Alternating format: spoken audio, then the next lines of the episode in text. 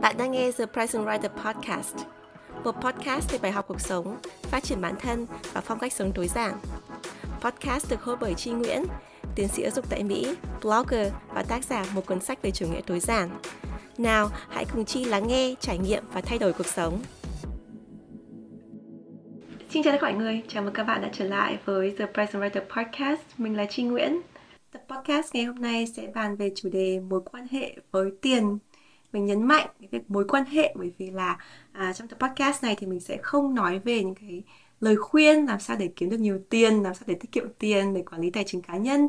Nếu mà các bạn quan tâm về những chủ đề này thì mình đã có rất nhiều nội dung trên blog và à, trên những cái YouTube video của mình. Nhưng mà trong tập podcast ngày hôm nay thì mình muốn bàn về những khái niệm sâu xa hơn, ví dụ như tư duy của mình về tiền như thế nào, làm sao để cái mối quan hệ của mình với tiền nó được một cách healthy, nó không bị uh, độc hại, nó không cảm thấy mỗi khi mình nghĩ đến tiền là mình cảm thấy đau xót, là mình cảm thấy ngại nói về nó, là mình cảm thấy nó gắn liền với những cái kỷ niệm uh, không tốt về mình, hay là mình cảm thấy có bị trigger, mình cảm thấy có cái điểm nổi đấy khi mình nói về tiền. Thì do vậy hôm nay mình sẽ nói về mối quan hệ với tiền cũng như những cái mối quan hệ mật thiết khác trong cuộc sống mà mình đã trao đổi trong một podcast này. À, nhưng tập podcast này thì rất là đặc biệt bởi vì mình lại mời tới đây chị coach của mình, đấy là business coach La Khuê.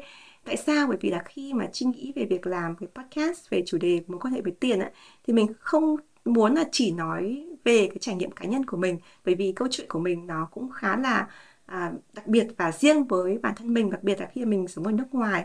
Do vậy mình muốn rằng là có cái cơ hội để có thể nói chuyện với với ai đấy mà có nhiều trải nghiệm hơn, với nhiều bạn khác. Thì tình cờ mình biết được rằng là chị La Khuê mới có một khóa học tên là Spotlight, là một khóa học mà các bạn sẽ gặp nhau hàng ngày để bàn về một chủ đề, và mỗi một khóa thì lại có một chủ đề khác nhau. Thế khóa gần nhất của chị La Khuê lại bàn chính về chủ đề mối quan hệ với tiền. Do vậy là mình biết là chị La Khuê hàng ngày gặp học viên như vậy chắc chắn là nghe rất nhiều câu hỏi về câu chuyện này.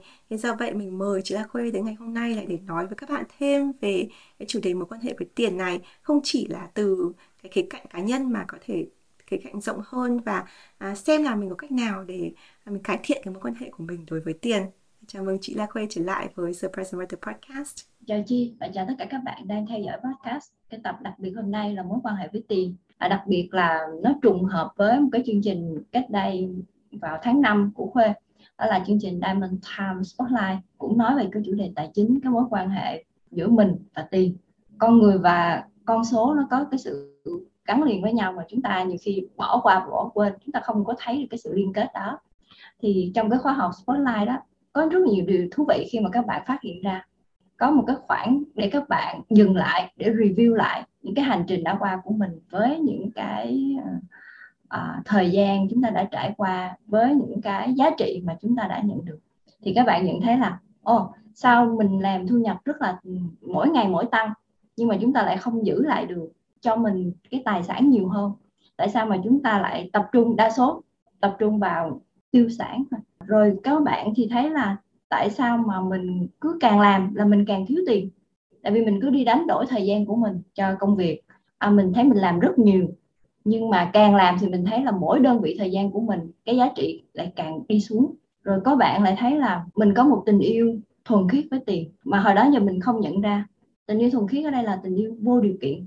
Trong khi đó là bạn thấy là ô, trong gia đình ngày xưa đến giờ, mặc dù là gia đình bạn là có cái truyền thống là kinh doanh, nhưng ba mẹ nói chuyện với nhau, ba mẹ gặp nhau là nói về tiền, và cái cái cái, cái chuyện tiền bạc đó là trong gia đình là nói đi nói lại, và mỗi mỗi lần nói nhiều khi đó là một cái chuyện không vui mà cứ nói đi nói lại, à, và cứ hằn sâu nên cái tiềm thức của bạn là mỗi lần mà nghĩ tới tiền á, là có một cái gì đó nó không có vui đó, nên là bạn ngại nói đến tiền. Nhưng mà khi mà review lại thì bạn nói ok, bạn có một cái tình yêu và tình yêu thuần khiết với tiền mà bạn bây giờ bạn mới nhận ra.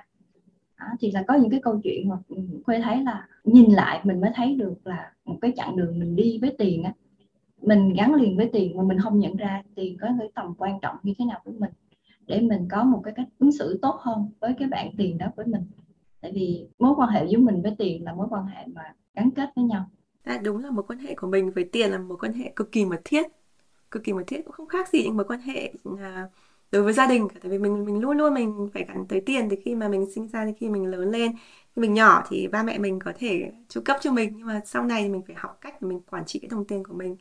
Thì um, hơi tình cờ chị Khuê mà nhắc đến câu chuyện là một bạn có tình yêu thuần khiết với tiền, thì lần đầu tiên em nghe cái điều này cũng là từ chị Khuê. Bởi vì là có một lần mà em đang trao đổi về vấn đề là cái góc nhìn của em về đồng tiền ấy, thì chị Khuê có nói rằng là yêu tiền và tham tiền là hai khái niệm khác nhau. Và có lẽ là cái điều đấy khiến cho em suy nghĩ rất là nhiều, và em nghĩ rằng là trước nay thì có lẽ là mình sinh ra và lớn lên trong một gia đình uh, trí thức, và gia đình em thì đều là làm nghề viết, do vậy là mặc định là không kiếm được nhiều tiền. Đó. Thì cái việc mà nói về tiền là mọi người cảm thấy là đấy một đề tài nhạy cảm, rồi là hay nghĩ đến việc là mình mà nghĩ đến tiền nhiều quá, mình nói đến tiền nhiều quá thì mình thành tham tiền. Và tham tiền thì nó đi liền với rất nhiều cái xấu xa. Thì um, biết là chị Khuê có thể giải thích kỹ hơn về khía cạnh sự khác nhau giữa yêu tiền và tham tiền, vì em nghĩ rằng là nó rất là quan trọng khi mình nói về cái mối quan hệ của mình với tiền. Ok, cái câu hỏi này rất là hay. Ví dụ như bắt đầu bằng tâm an hay là tâm tham đó.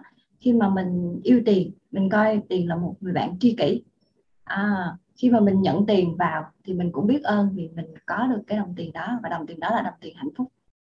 Khi mà mình chia ra, mình cũng biết ơn vì à, nhờ có cái bạn tiền đó mà mình có thể chi trả những cái dịch vụ, những cái chất lượng cho cuộc sống của chính mình và những người xung quanh mình. À, mình biết ơn vì sự có mặt của bạn đó để làm cho cái cuộc sống của mình càng ngày càng được nâng cấp hơn, càng ngày càng được có nhiều, nhiều cái chất lượng và giá trị hơn cho cuộc sống của mình. Đó là mình yêu tiền. Còn mình tham tiền là mình ok, cần phải có tiền. À, tại vì tôi cần có tiền vì tôi đang thiếu tiền. Khi mà mình cảm thấy là mình đang thiếu tiền, mình cần có tiền, thì cái năng lượng của mình là cái năng lượng là thiếu thốn. Khi mà mình có một cái năng lượng thiếu thốn đó thì mình không có trùng khớp với cái năng lượng của tiền. Tiền là cái năng lượng ok, năng lượng cao, năng lượng của yêu thương. À, khi mà mình yêu tiền, mình trân trọng, thì cái tiền nó càng ngày càng đến với mình nhiều hơn. Y như là mình trân trọng tất cả các mối quan hệ chất lượng xung quanh mình. Khi mình trân trọng điều gì thì mình sẽ sở hữu điều đó. Khi mình biết ơn điều gì thì mình sẽ càng có nhiều hơn cái điều đó. À, mình biết ơn tiền vì tiền, nhờ tiền mà phục vụ cho cái cuộc sống của mình, cho cái mục đích của mình, cho cái ước mơ của mình. À, nên là đó là tâm an, khác với tâm tham. Và mình yêu tiền khác với mình tham tiền. Mình tham tiền là mình lúc nào mình cần có. Và mất có ba level vậy nè. Khi mà mình thiếu thì mình sẽ cần tiền. Mà khi mà mình cần tiền, mình có tiền thì có tiền, thì nó sẽ trở lại thành hai trường hợp. Có tiền thì một là sẽ bị mất tiền. Tại vì chúng ta không có kiến thức về tài chính, chúng ta sẽ không biết giữ tiền như thế nào, chúng ta không biết nhân tiền như thế nào, chúng ta sẽ bị mất tiền. À, hoặc là có tiền mà chúng ta sẽ nhân tiền. Thì đó, đó có ba cấp độ của à, về cái mối quan hệ của tiền. Nếu mà chúng ta yêu tiền, chúng ta biết cách trân trọng tiền như một người bạn vậy đó. Thì bạn đi du lịch, rồi bạn sẽ về sớm với mình, và về càng ngày càng nhiều người bạn hơn về với mình. Tại vì mình trân trọng bạn, mình yêu quý bạn như là một người bạn tri kỷ. Chứ mình không có tham. Khi mình tham, mình ích kỷ một mình mình thì bạn đó càng ngày càng muốn đi xa hơn, không muốn quay lại. Tại vì cái tâm mình như thế nào thì ok. Và cái đồng tiền đó là cái năng lượng của uh, năng lượng cao, năng lượng của yêu thương, của trân trọng và biết ơn.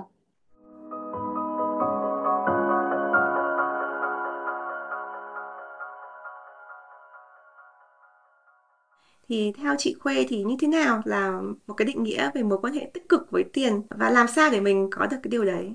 Mối quan hệ với tích cực với tiền có nghĩa là ừ, giống như chị nói đó. Khi mà review lại tất cả những cái gì mình có trong cuộc đời á, thì đều bắt đầu từ tiền. À, mình nhờ mình có tiền, đó là một cái đơn vị để trao đổi một cái thứ gì đó, nên mình mới có sở hữu được những cái gì mình đang có. Nên chúng ta phải thật sự biết ơn, trân trọng và biết ơn về những cái đồng tiền đó. Nhưng mà đâu đó chúng ta lại quên cái điều đó. Chúng ta hay mở miệng là ca thán. À, tôi không có tiền. À, tôi thiếu tiền. À, tôi không đủ tiền. Bất cứ mình làm cái gì mình cũng bị một cái rào cản là à, mình không có tiền, mình không có điều kiện để mình làm cái việc đó. Và trong khi đó mình có rất nhiều, mình sở hữu rất nhiều, nhưng mà mình lại không biết ơn cái điều đó, mà mình lại vô ơn. Lúc nào mình cũng than trách, và lúc nào mình cũng à, tâm lý nạn nhân á. À, tôi không làm được điều đó, tôi không thực hiện được cái ước mơ đó vì bởi vì tôi thiếu tiền. Và tiền luôn luôn là giống như là à, một cái à, lý do để chúng ta bào chữa hết tất cả mọi thứ mà chúng ta không có được, bởi vì mình không có tiền. Nhưng mà thật ra cái bạn tiền không có hề có lỗi gì trong cái việc này hết. Chúng ta không làm được, chúng ta không không thực hiện được cái ước mơ của mình là do chúng ta tự đề ra những cái rào cản cho mình, chứ không không phải là do bạn tiền. Và cái mối quan hệ, cái mối quan hệ với tiền là cái mối quan hệ mà là hai chiều. Nghĩa là chúng ta làm ra tiền thì chúng ta cũng phải biết cách xài tiền. Chúng ta là người đi mua hàng hạnh phúc thì chúng ta cũng phải là người bán hàng hạnh phúc. Cũng như là chúng ta là người bán hàng hạnh phúc thì chúng ta cũng phải biết mua hàng hạnh phúc. Mua một món hàng đó như thế nào, chúng ta trân trọng cái món hàng đó như thế nào, là chúng ta trân trọng cái đồng tiền đó đã mang cho chúng ta đến cái sản phẩm và cái dịch vụ đó. Chúng ta được sở hữu, được nâng cấp cái giá trị cho cuộc sống của mình. À, vừa rồi khi mà chị Khuê nói về cái việc là mọi người hay nói câu rằng là ồ tôi không có đủ tiền để mua cái này, thì nó khiến cho em nghĩ đến cuốn sách Cha Giàu, Cha Nghèo của Robert Kiyosaki. Thì em đọc cuốn sách đấy khi mà em mới qua tuổi hai mươi, và cuốn sách ấy thực sự làm em thay đổi cái góc nhìn của em về tiền, bởi vì tác giả nói về những cái khái niệm mà uh, trước nay chưa từng ai nói với em, ví dụ như là tài sản và tiêu sản chẳng hạn. Thì trong cuốn sách thì tác giả cũng nói về vấn đề tư duy và các cách mình nói chuyện với nhau và nói với trong gia đình của mình về tiền ấy. Thì trong đó thì có cái câu là khi mà tác giả lớn lên trong một gia đình có một người cha nghèo ở trong mặt kép, bởi vì là người cha rất là thành công mà làm cho chính phủ theo một con đường truyền thống học hành rồi đi lên, thì cha cũng làm rất là vất vả nhưng mà lại thường xuyên thiếu tiền. Tức là trở lại câu chuyện là mình làm rất là nhiều nhưng mà mình đổi cái thời gian để lấy tiền, và người cha luôn luôn nói rằng là không có đủ tiền để mua cái thứ này, tôi không thể mua được thứ này. Thì um, Robert Kiyosaki kể câu chuyện là ông ấy được hướng dẫn bởi một người cha khác, thì ông gọi là người cha giàu, là người cha của người bạn của ông ấy. Và người cha đấy thì lại rất là giàu có, là nhờ vào kinh doanh và thay đổi tư duy khác hẳn về tiền so với người cha ruột của tác giả. Và, và người cha giàu thì luôn luôn nói là đừng bao giờ dùng cái từ là tôi không thể mua cái thứ này, mà luôn luôn phải nghĩ rằng là à, làm thế nào để tôi có thể mua được thứ này. Ông ấy nói rằng là khi mình nghĩ là à lúc nào mình nghĩ là mình không đủ, mình không có, rồi mình uh, sẽ không thể, thì cái tư duy của mình sẽ bị hạn chế lại. Trong khi đó thì mình đặt câu hỏi là làm thế nào để mình làm được cái điều này, thì mình có thêm những ý tưởng mà mình không cảm thấy là mình nghèo ấy. À, thì trong cuốn sách có nói rằng cái tư duy của người nghèo và cái việc mình nghèo ấy, nó khác nhau. Mình mình có thể nghèo thì là trong cái thời điểm ngắn này thôi, nhưng mà nếu mình có cái tư duy nghèo thì mình có thể nghèo mãi. À, còn nếu mình có cái tư duy giàu thì mình có thể một thời điểm nào khác thì mình có thể giàu lên. Thì cái việc mà chị Khuê chia sẻ nó gợi cho em cái điều đấy. Nhưng mà em nghĩ rằng là cái này nó cũng liên quan rất là nhiều đến nền tảng gia đình. Giống như là Robert Kiyosaki, nếu mà ông ấy không gặp cái người cha giàu thì có lẽ là ông ấy sẽ vẫn luôn luôn sống với cái quan điểm của người cha nghèo. Thì em thực sự phải chia sẻ với mọi người và chia sẻ với chị La Khuê là em sinh ra trong một gia đình mà có rất nhiều áp lực về tiền. À, lúc nào cũng là việc là mình làm việc rất chăm chỉ, tại sao không có đủ tiền. Bố mẹ em cũng thế, bà ông bà cũng luôn luôn nói về cái chủ đề đấy. Và thậm chí em còn nhớ là trong ký ức của em có những buổi sáng mà em thấy là mẹ em ngủ dậy là mặt bơ phờ và kiểu mất ngủ, không ngủ được, và mẹ em luôn nói là không có cái gì mà giữ mẹ em mất ngủ à, bằng tiền, không có cái gì vật, à, vật bằng tiền vật. Thì à, nó luôn luôn nó khiến cho em trong đầu em có cái suy nghĩ là làm sao để mình à, sau này mình không phải lo lắng về tiền như vậy, đến mức độ mình mất ăn mất ngủ như vậy. Thì nó cũng là một cái động lực để khiến cho em uh, cố gắng em làm việc nhiều hơn và uh, thoát khỏi những cái tư duy mà hạn chế trước đây. Đấy, nhưng mà cũng là một cái hành trình rất là dài. Thì không biết là chị Khuê có thể chia sẻ về những cái ảnh hưởng của gia đình cũng như là cái tư tưởng, hệ tư tưởng cũ đến cái mối quan hệ của mình với tiền không ạ? À, giáo dục đó là cái vấn đề quan trọng mà bất cứ ai cũng biết, và chúng ta biết cái điều đó. Nhưng mà chúng ta chưa biết được là có bao nhiêu loại hình giáo dục. À, đầu tiên chúng ta có mười hai năm giáo dục uh, truyền thống. Chúng ta đi học để chúng ta nghe nói đọc viết, chúng ta hiểu được uh, uh, từ lớp một tới lớp mười hai những cái khoa học thường thức. Và sau đó chúng ta có những năm, có thể là những năm chuyên ngành để chúng ta học về chuyên môn, phát triển cái, cái mười hai năm đầu đó là academic, cái chuyên môn đầu kế tiếp đó là professional. Nhưng mà chúng ta lại bỏ quên cái giáo dục về tài chính. Và giáo dục tài chính là cái mà chín mươi lăm phần trăm ở các trường học không có đề cập đến. Và thậm chí ở gia đình khoảng trên tám mươi lăm phần trăm cũng không nói về tài chính, không có nói về tiền trước mặt con. À, người lớn à, chỉ nói ở khi có người lớn thôi. Và khi mà trên bàn ăn hoặc là khi mà có con, có con nít là không bao giờ nói tới tiền. Thậm chí là khi mà con mà đụng vào tiền thì nói ok, đừng có đụng vào tiền, tiền dơ đó. À, khi đó là một cái mà làm cho trẻ, hoặc thậm chí là mình khi mà mình lớn là mình cũng không biết ứng xử như thế nào. Cái mối quan hệ giữa mình với tiền, mình cũng không biết là như thế nào là đúng, Rồi mình cũng không có tự tin khi mà cầm tiền mà để đi làm bất cứ một việc gì, hoặc là đi đầu tư, hoặc là đi làm ăn, hoặc là uh, khi mà đi ra ngoài mua bán một cái gì đó, mình cũng sợ là uh, người ta lừa mình. Đó, đó là cái tâm lý mà nạn nhân á, mình luôn không biết những cái điều mình không biết. Mình không hiểu về đồng tiền và mình không biết cái quy luật vận hành của đồng tiền. Nó làm cho mình rất là tự ti, mình nhỏ bé dưới cái đồng tiền, mình không có làm chủ được đồng tiền. Rồi, rồi trong gia đình ngày xưa hay kể là, là người giàu là người xấu, phú ông bá hộ là những người xấu, vì như, như vậy nên người ta mới giàu. Rồi những người nghèo là những người lương thiện, và những người nghèo là những người tốt. À, nên là trong cái mindset mọi người nói ok, thôi đừng có giàu, nghèo thôi được rồi, tại vì giàu là nó sẽ đánh đổi cái này với cái kia. Ai giàu thì sẽ đánh đổi hạnh phúc, thời gian hoặc là sức khỏe. Ok, nên là mình chỉ là người nghèo thôi. Và gia đình luôn luôn dán cho những đứa trẻ và tạo ra cái môi trường, tạo ra những người nghèo, tạo ra những người à, ok, con học một cái nghề để mốt lên kiếm một cái việc đủ sống là được rồi. Đừng cầu, đừng mong một cái cuộc sống xa hoa, hoặc là đừng mong trèo cao rồi té đâu. Ok, là chúng ta luôn bị dán nhãn ở những cái nhãn như vậy, làm cho chúng ta tạo ra những cái rào cản cho chính mình, cho con mình, và tạo ra những cái niềm tin, những cái giới hạn cho con mình. Mình đóng khung là mình chỉ sống một cuộc đời bình thường thôi. Và lâu lâu chúng ta hay nghe là à, làm chi mà cho cực vậy, cũng ăn ngày ba bữa, cũng nằm có mấy mét vuông, sao mà sống biết đủ là đủ. Nhưng mà ở đây là sống biết đủ nhưng mà chưa đủ. Mình biết đủ nhưng mà mình phải có sống có một cái giá trị cao hơn, sống có tầm nhìn. Ok, mình biết đủ là đủ cho một mình mình thôi, nhưng mà còn những người xung quanh mình nữa, người ta đang cần mình, những người gần mình là đang cần mình. Nhưng mà mình nếu mà mình chỉ nói ok, mình ăn ngày ba bữa, mình làm chi nhiều, đó là mình đang giới hạn chính mình. Tại vì mình có một cái tiềm năng và tiềm lực rất là to lớn so với những cái gì mà mình đang thấy.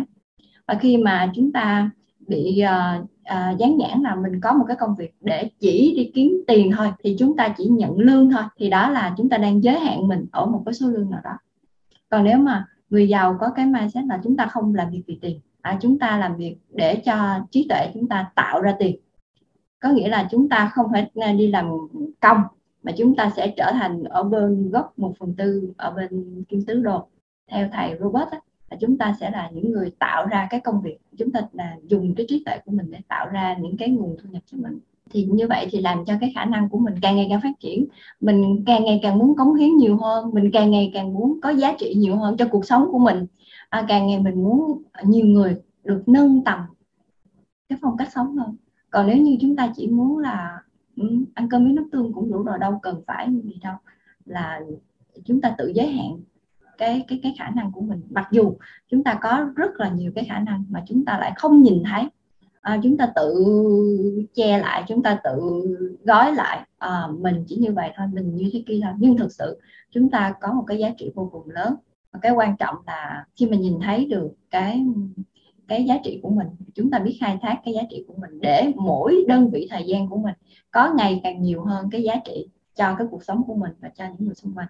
Thì đó là cái điều mà để chúng ta nâng chất lượng cuộc sống của mình hơn.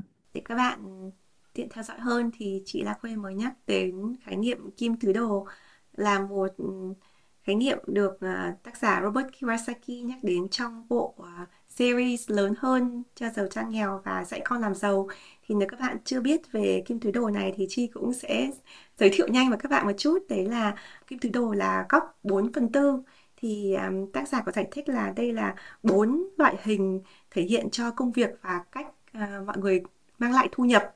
Thì thứ nhất là E, tức là mình học, mình đọc cái tác phẩm này bằng tiếng Anh nên là nó sẽ là E là employee, tức là mình làm uh, thuê, làm cho ai đấy, ví dụ là công nhân viên chức, hoặc là mình đi làm thuê cho một cửa hàng hoặc ông chủ ở đấy. Phần tư tiếp theo là private, tức là mình tạo ra một cái uh, công việc riêng cho mình, ví dụ như là mình uh, mở sạp bán hàng chẳng hạn, hay là mình uh, làm cái gì đấy, làm công việc mình làm tư, làm làm chủ, nhưng mình làm làm quy mô nhỏ, một mình mình mình làm, ví dụ như mở cửa hàng, mình là người bán, mình là người nấu ăn chẳng hạn.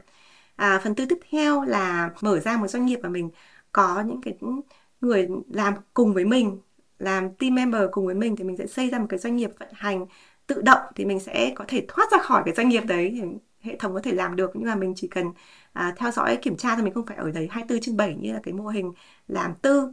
À, phần tư tích cuối cùng là investor, tức là mình à, đầu tư để mình có những cái sản phẩm hoặc là mình có những cái dịch vụ đầu tư đấy mà nó tạo ra thu nhập thụ động. Thì đấy là cái tóm gọn về cái câu chuyện về uh, Kim Tứ Đồ. Ở trong sách tác giả phân tích rất là kỹ là thực ra là tất nhiên là mình có thể nghe thì mình có thể biết là nếu mình càng sang cái góc phần tư như là mình là, là mở ra doanh nghiệp mà tự vận hành hay là mình đầu tư ấy, thì mình sẽ thoát được bản thân à, tự do về tài chính tốt hơn, bởi vì tiền mình làm ra nên mình không cần phải gắn vào cái thời gian mà mình làm cho công việc đấy.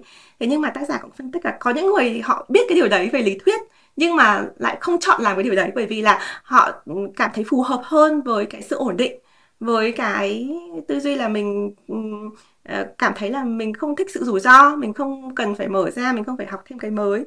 Thì um, em cũng nghĩ là cái này cũng có thể là tùy cái thiên hướng của từng người.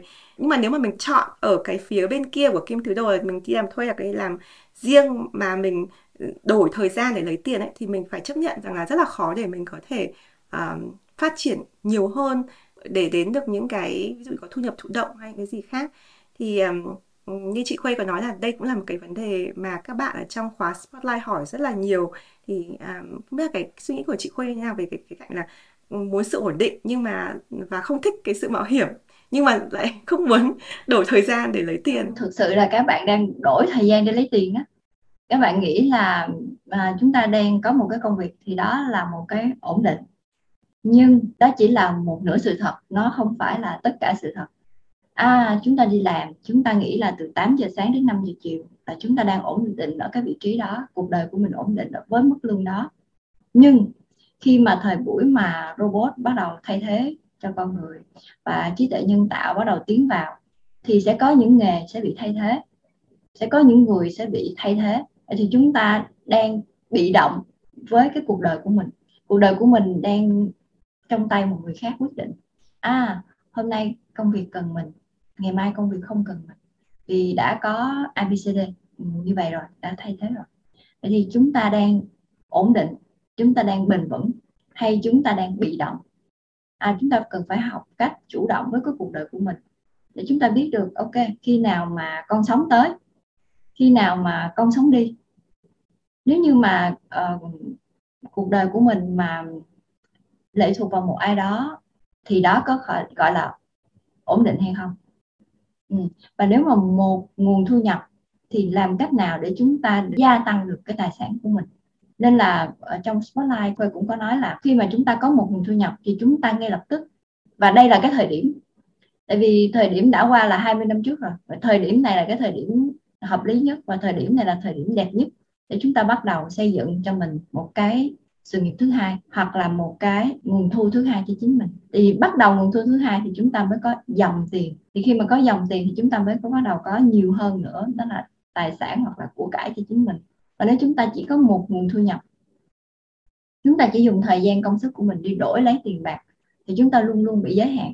Tại vì nhận lương thì chúng ta thực sự là luôn kiếm ít hơn cái khả năng mà vốn có của mình. Và chúng ta luôn có một cái mức gì đó, là đó là cái mức trần của chúng ta luôn ở dưới. À, chúng ta nghĩ về lương như vậy và chúng ta luôn, cuộc sống của mình có một cái mức trần. À, chúng ta phải sống ở dưới cái mức có thể của mình, sống dưới cái mức tiềm năng của mình. Trong khi đó chúng ta sao chúng ta không nghĩ là ok, chúng ta có thể có nhiều hơn nữa và chúng ta có thể có nhiều thu nhập hơn nữa. Khi chúng ta nghĩ về lương là có một mức trần, đó là cái giới hạn của mình. Còn khi mà chúng ta có nhiều nguồn thu nhập thì ok, chúng ta sẽ có nhiều hơn nữa và chúng ta sẽ có nhiều cảm hứng để làm việc nhiều hơn nữa. Và ở bất cứ ngành nghề nào, ở bất cứ lĩnh vực nào, khi mà chúng ta giỏi cái nghề đó, khi mà chúng ta tìm thấy được cái đam mê của cái nghề đó thì chúng ta không làm việc vì tiền, nhưng mà cái kết quả là tiền sẽ tới với mình. Còn nếu mà chúng ta đặt ra chúng ta làm việc vì tiền thì có thể chúng ta có tiền nhưng mà chúng ta sẽ mất tiền ngay lúc đó. Tại vì chúng ta không có giữ được cái đồng tiền đó, chúng ta không biết cách nhân cái đồng tiền đó lên. Tại vì chúng ta không có cùng cái tần số năng lượng của cái đồng tiền. Và có một cái quyển sách rất hay của một cái bác sĩ y khoa về chuyên về thần kinh học. À, cái tựa sách đó là What I Wish I Knew When I Was hai mươi. Khi mà tôi biết những cái điều này khi mà tôi hai mươi tuổi thì là cái cuộc đời tôi đã khác rồi. Tôi ước thì tôi biết được những cái bí mật này thì để cho cái cuộc đời mình nó đã khác rồi. Đó là mình luôn luôn giới hạn mình bởi những cái một cái công việc ổn định nào đó, mình luôn luôn giới hạn mình bởi một nguồn thu nhập nào đó, mình nghĩ đó là ổn định, nhưng thật ra một nửa sự thật chưa phải là sự thật đến khi mà mình tìm ra được sự thật. Nên ai đi tìm ra sự thật nhanh nhất thì người đó tận hưởng cuộc sống của mình sớm hơn.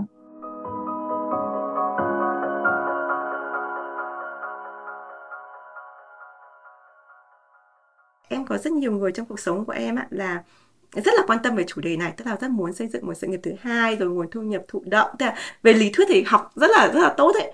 Thế nhưng mà đến khi thực hành thì dù mình có gửi bao nhiêu sách, rồi là bao nhiêu link, thậm chí bài viết mình viết, rồi thậm chí dùng thời gian để để chia sẻ với người ta, nhưng mình cũng cảm thấy là họ không có hành động ấy ạ. Tại vì em thấy rằng là thứ nhất là vì nỗi sợ, ví dụ là à, sợ mất tiền này, rồi là sợ mình làm thì mình phải ra khỏi vòng an toàn của mình, rồi sợ mình khi mình kiếm tiền mình bán hàng chẳng hạn thì mình cảm thấy nó khó khăn, nó xấu xa thế nào. Rồi tức là cứ khi nào đến tiền ấy, em thấy là nó có cái gì đấy liên quan đến cái nỗi sợ ấy, nó kìm hãm cái sự hành động của mình. Thì um, em không biết là có cách nào để những ai mà ví dụ như là hiểu được cái, cái logic đấy rồi ấy, nhưng mà làm sao để mình vượt lên cái nỗi sợ để mình có thể bắt đầu hành động. Nỗi sợ, vượt qua nỗi sợ, đó là một cái gọi là một cái chủ đề muôn thuở luôn á. Ai cũng có một cái nỗi sợ nào đó. À, ngày xưa còn nhỏ thì sợ ma, nhưng mà ma ở đâu ra thì không biết. Rồi lớn lên thì sợ, nói chung là sợ đủ thứ. À, nỗi sợ là do do mình tự lừa dối chính mình. Nỗi sợ không có thật. Ở trong một cái bài viết về khảo sát về nỗi sợ, nỗi sợ là do những cái gì mình tự ám ảnh mình và mình nghĩ nó, rồi mình lo lắng, rồi nó thành nỗi sợ. Và nỗi sợ không có thật. Khi mà mình nhào lại, mình đối diện với nỗi sợ đó và mình giải quyết nỗi sợ, mình lớn hơn cái nỗi sợ đó thì mình thấy ok, nó nó là điều vớ vẩn. À, chúng ta biết là cần phải bắt tay ngay để làm một cái uh, một cái điều gì đó để mang lại cái giá trị cho cuộc đời mình. Đó là mình tạo ra một cái sự nghiệp thứ hai, đó là mình tạo ra một cái nguồn thu nhập thứ hai cho mình. À, chúng ta biết là đây là cái thời điểm mà mình phải làm. Tại vì sau khủng hoảng, sau Covid, rồi sau đủ thứ lạm phát hay gì đó thì mọi người thấy được là cần phải thay đổi. Nhưng khi mà bắt tay vào thì lại trì hoãn với sự thay đổi đó. Tại vì người ta thấy ok, tự nhiên sao thấy nó to lớn quá, thấy mình bé nhỏ quá, ờ, thôi mình lại lui vào cái vòng an toàn của mình. Vậy thì muốn vượt lên cái nỗi sợ hãi đó thì chúng ta phải coi được là cái lý do lớn nhất mà mình cần phải thay đổi đó là gì. Có thể đó là nói về chính mình. Nếu như mà mình không thay đổi sau sáu tháng nữa, có nghĩa là cuối năm hai không hai ba thì mình có bị ảnh hưởng gì không? À, nếu mình không, nếu mình ảnh hưởng gì hết, sau một năm nữa, sau ba năm nữa thì mình có ảnh hưởng gì không?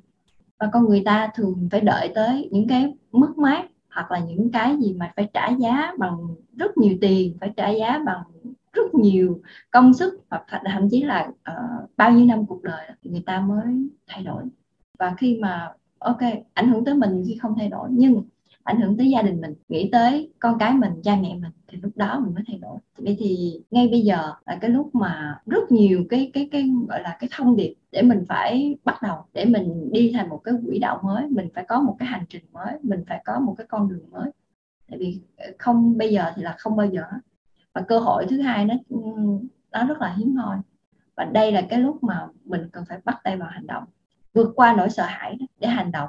Thì khi mà mình bắt tay vào, mình chủ động, mình hành động thì cái nỗi sợ hãi đó nó nhỏ lại.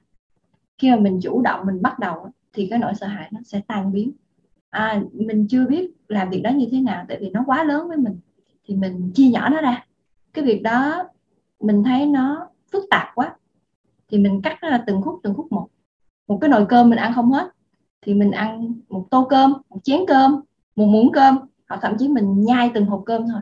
Thì từng chút, từng chút một thì mình sẽ thấy là ok, mình đứng trên cái việc đó. Việc đó nó trở thành rất là bé nhỏ. Và thật ra tất cả nỗi sợ đều do chính mình tự đề ra và tự hù dọa mình, làm cho mình bé nhỏ lại. Gọi là cái tâm lý mèo hoang á, mình như một con cọp vậy đó, mà mình nghĩ mình như là một con mèo, mình rất là bé nhỏ. Nên nỗi sợ là không có thật. Các bạn vẫn hay hỏi em rằng là như vậy làm cách nào thì mình mới bắt đầu cái hành trình của mình để xây dựng sự nghiệp thứ hai. Cá nhân em, em thường hay trả lời này và em rất muốn nghe câu trả lời của chị Khuê. Đấy là cá nhân em thì em luôn luôn nói các bạn rằng là hãy xem lại xem là đâu là cái điểm mạnh của mình, cái thế mạnh tự nhiên. Hay như cách chị Khuê vẫn hay coach cho em trên các buổi coach là có cái điều gì mà bạn rất rất là thích làm mà càng làm thì càng thích, càng làm mà càng giỏi hay không. Thì um, lần đầu tiên mà chị Khuê hỏi cái câu này thì em cũng khiến cho em suy nghĩ thêm một chút. Nhưng mà thực sự là ấy, nhìn lại về cái hành trình của em ấy, thì em cái điều mà em cảm thấy thích nhất từ khi còn nhỏ ấy là viết. Em rất là thích viết và như em có chia sẻ từ đầu là gia đình em là truyền thống ba đời là người viết. Nó liên quan đến cái việc là không kiếm tiền, nhưng mà đây cũng là một cái mindset, tức là à, đây là một cái, cái tư duy. Chẳng hạn như là ngày xưa khi mà ông bà em thì đều làm báo cách mạng và mẹ em thì bắt đầu làm báo khi mà thời kỳ đất nước mới đổi mới á. Thì khi mà làm báo ấy, thì khi mà bạn viết á, thì bạn phải nộp cho tờ báo để có nhuận bút. Thì nhuận bút thì nó có cái, cái trần rồi, tức là người ta bao nhiêu tiền, ví dụ bài bao nhiêu chữ, có bao nhiêu ảnh thì là từng đấy tiền. Hết hay bao nhiêu nó chỉ từng đấy tiền, nó hay lắm đấy. Thì trang một thì có thể thêm một chút xíu thôi. Nhưng mà mình phải phụ thuộc vào ai đấy để đăng bài của mình. Đó. Thì nó khiến cho em nghĩ rất là nhiều. Và khi mà mẹ em làm báo thời kỳ đổi mới thì làm báo không chỉ viết mà mình phải làm những việc khác, ví dụ chạy quảng cáo này, rồi là làm những cái công việc ngoài lề để mà kiếm tiền nuôi con.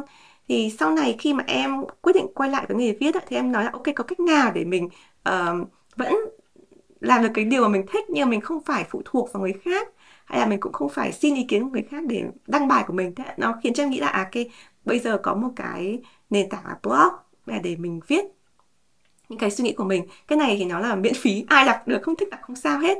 Và ban đầu thì mình có thể không kiếm được tiền, nhưng sau đấy thì mình cũng có thể uh, bắt đầu là uh, sử dụng cái đấy để làm cái gì đấy để mình có thể làm ra tiền. Thì uh, sau này thì em có xuất bản sách. Từ năm thứ hai mà em làm blog thì em bắt đầu có sách.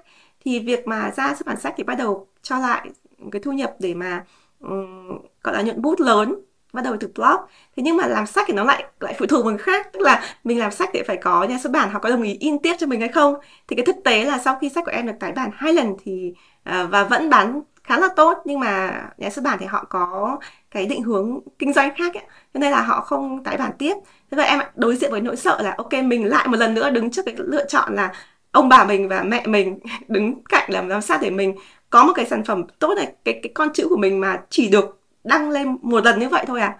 Thì nó khiến cho em biết tục tục vào cái con đường làm kinh doanh để em tự xuất bản cuốn sách. Và, và đấy đã khởi đầu của việc mà em cơ cấu lại The Present Writer là một cái thương hiệu và bây giờ trở thành cái à, sự nghiệp thứ hai của em. Thì quay trở lại cái lời khuyên của em vẫn hay khuyên các bạn là trở lại với cái điều mà bạn à, giỏi nhất từ tự nhiên, và, và dựa vào cái thế mạnh đấy thì nó sẽ dần dần nó đưa mình à, tìm đường cho mình.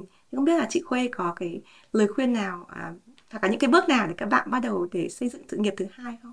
Nỗi sợ là do nhiều khi là mình không biết hoặc là mình không hiểu. À, cái sự nghiệp thứ hai, tự nhiên mình nói cái mình thấy là có nhiều bạn cũng muốn tìm cho mình cái sự nghiệp thứ hai nhưng mà lại sợ. Có nghĩa là em thấy em không có giỏi cái gì hết á. Em thấy em học rồi em ra em làm, và em làm mười mấy năm, hai chục năm với một cái nghề đó. Bây giờ hỏi cái điểm mạnh, em không có điểm mạnh gì hết. Thậm chí em không tìm ra được điểm mạnh. Rồi bạn đó nói là bạn đó, thậm chí bạn đó hỏi những người thân trong gia đình, mà người thân trong gia đình cũng nói không thấy điểm mạnh luôn. Nên bạn đó rất là tự ti. Ờ, vậy thì bây giờ làm bằng cái gì? Mình bắt đầu từ đâu? Không biết bắt đầu từ đâu hết.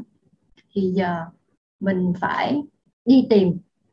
Ngày xưa tới giờ, từ nhỏ tới giờ, cái việc gì mình hay làm, mình làm mà mình cảm thấy là mình làm rất là bình thường, mà trong khi đó cái việc đó mà mọi người khác làm nó nó phải tốn nhiều thời gian hơn, nó phải uh, vất vả hơn, và nó phải có nhiều công sức hơn mới đạt được cái kết quả như mình. Đó là trong quá khứ. Rồi trong hiện tại, cái việc gì mà người khác hay hỏi về, hay nhờ ý kiến của mình, hay là nhờ tư vấn của mình nhiều hơn, à đó là hiện tại. Rồi mình cái việc gì mà mình mình làm cái mình cảm thấy là ok, mình làm nó rất nhẹ nhàng. Mình làm mình thấy oh, nó giống như là mỗi lần làm cái mình thấy rất là vui á, như là mình sinh ra để làm cái việc đó đó, mà nó len lỏi ở đâu đó mà mình không có biết được. Thì mình phải ngồi mình review lại, ok, nó có những cái mà, tại vì đó là những cái điểm mạnh, đó là những cái tiềm năng mà nó vốn có. Và có những cái mà mình vì mình thích mình sẽ làm đi làm lại, và làm đi làm lại nó thành một cái gì đó nó thuần thục, thành chính cái con người mình.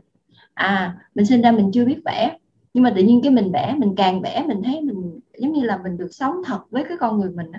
Mình càng vẽ mình thấy càng rất là rất là hạnh phúc. Rồi tự nhiên cái mình thấy là khi mình nói chuyện với ai đó đó mà cái cái hiểu biết của mình mà giúp được ai đó thay đổi cuộc đời của họ thôi, một cái câu nói của mình nhưng truyền cảm hứng được tới ai đó, cái mình thấy là mình thích à, trở thành một cái người đi chia sẻ.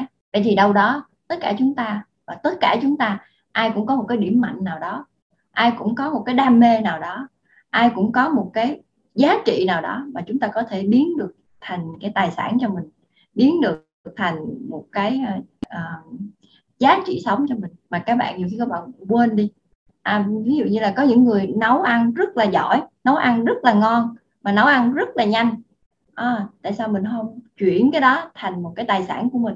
Tại sao mình không chia sẻ à, không mình không mình không có đi tạo ra những cái mà cũng như là những cái chia sẻ có chất lượng cho mọi người có được cái đó? Tại vì đâu phải là ai cũng biết uh, tạo ra một cái thực đơn trong ba mươi ngày không giống nhau mà chỉ làm trong vòng năm phút mỗi ngày. Ờ, oh, Khuê đang coach cho một bạn như vậy. Đó đó là một cái tiềm năng mà tự nhiên không phải ai cũng có, mà lúc đầu hỏi bạn đó nói là nhiều khi bạn đó cũng không thấy được cái điều đó. Hoặc là ok, làm sao mà mình biết cách để quản lý thời gian để mình có thêm nhiều thời gian nữa. Trong khi đó là tất cả mọi người đang gọi là lúc nào cũng mở miệng là tôi không có thời gian. À, tôi đang ngập lụt với thời gian, tôi đang bị xoay rồi, nói chung là đó. Nên là những cái mà tự nhiên không phải là mình, những cái đó là mình phải ngồi lại mình review.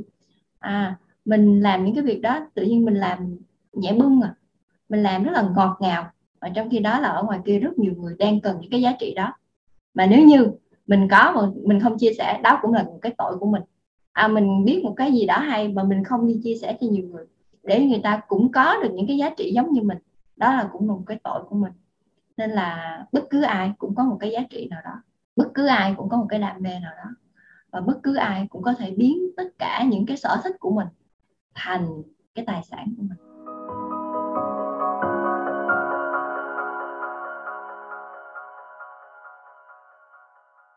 À, biến cái giá trị của mình thành tài sản của mình. Đấy, đây là một thông điệp rất là hay, và, và em nghĩ rằng là có thể là một cái thông điệp để kết lại podcast này. Các bạn nghĩ xem là mình có cái tài sản gì mà mình đang chôn giấu, một cái kho báu gì mà mình có từ nhỏ rồi, mình tự nhiên mình có rồi, nhưng mà như một cái hòn ngọc mà mình bị lấp đi. Bây giờ mình mình sẽ sẽ kiếm lại và mình làm sao đấy để làm cho nó sáng hơn, là nó trở thành một cái tài sản mà nó sẽ nhân lên mãi cho mình. Mình nghĩ là đấy là một cái điều mà mọi người có thể có thể suy nghĩ thêm à, sau tập podcast này. Vậy trước khi kết thúc buổi podcast thì uh, hiện nay thì chị Khuê có những uh, chương trình coaching gì và khóa học gì mà theo chị là liên quan đến chủ đề này, hoặc là các bạn đang nghe podcast có thể quan tâm? Tiếp theo cái chương trình Spotlight của kỳ trước là tháng năm là nói về quan hệ với tiền, làm chủ về tài chính. Thì sau khi mà chị ngồi chị đọc, chị review lại, chị coi ừ. lại, sáng nay chị có dịp coi lại, nghe lại tất cả các review của các bạn về Spotlight về tài chính, thì chị thấy là cái Spotlight kế tiếp vào tháng tám này sẽ nói về biến những cái uh, đam mê của mình thành tài sản, biến ừ. những cái của mình thành tài sản. Tại vì ừ. ok, các bạn muốn có một cái sự nghiệp thứ hai, các bạn muốn nhân cái dòng tiền của mình lên, thì chính các bạn là dòng tiền. ừ. Các bạn là dòng tiền. Vậy thì sử dụng cái dòng tiền của mình như thế nào để có nhiều giá trị hơn, sử dụng cái dòng tiền của mình như thế nào để cho nhiều người biết đến cái giá trị của mình hơn. Đó là cách mà chúng ta tạo ra một cái sự nghiệp thứ hai cho mình, nhưng mà mang lại cái giá trị rất lớn cho cộng đồng và xã hội.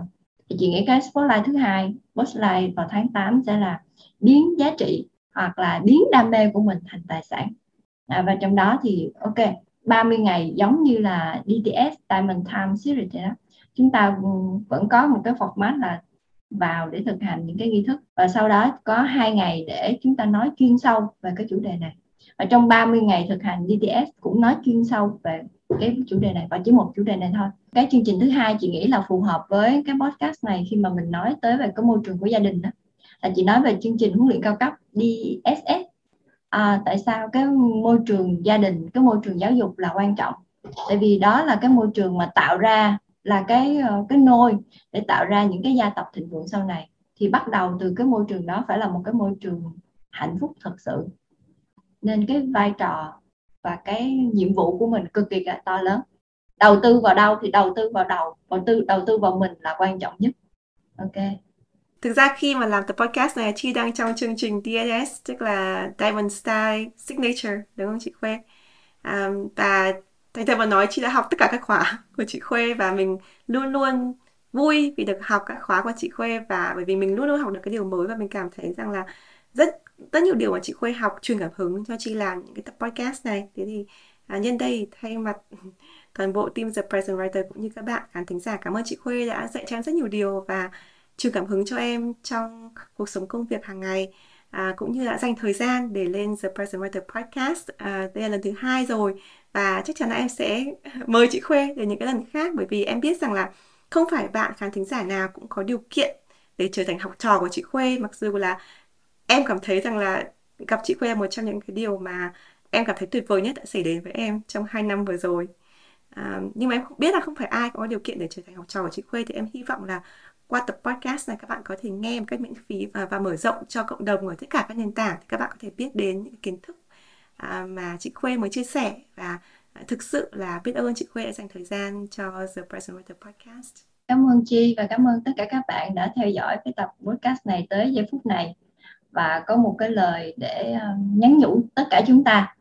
À, chúng ta chỉ có một lần để sống, và sống như thế nào để cho xứng đáng với cái cuộc đời mà mình đang có được, và sống làm sao để mình có giá trị nhất cho cái cuộc đời của mình. Và Khuê xin chào và hẹn gặp lại tất cả các bạn trong các podcast sau. Bye, xin chào mọi người. Bye bye.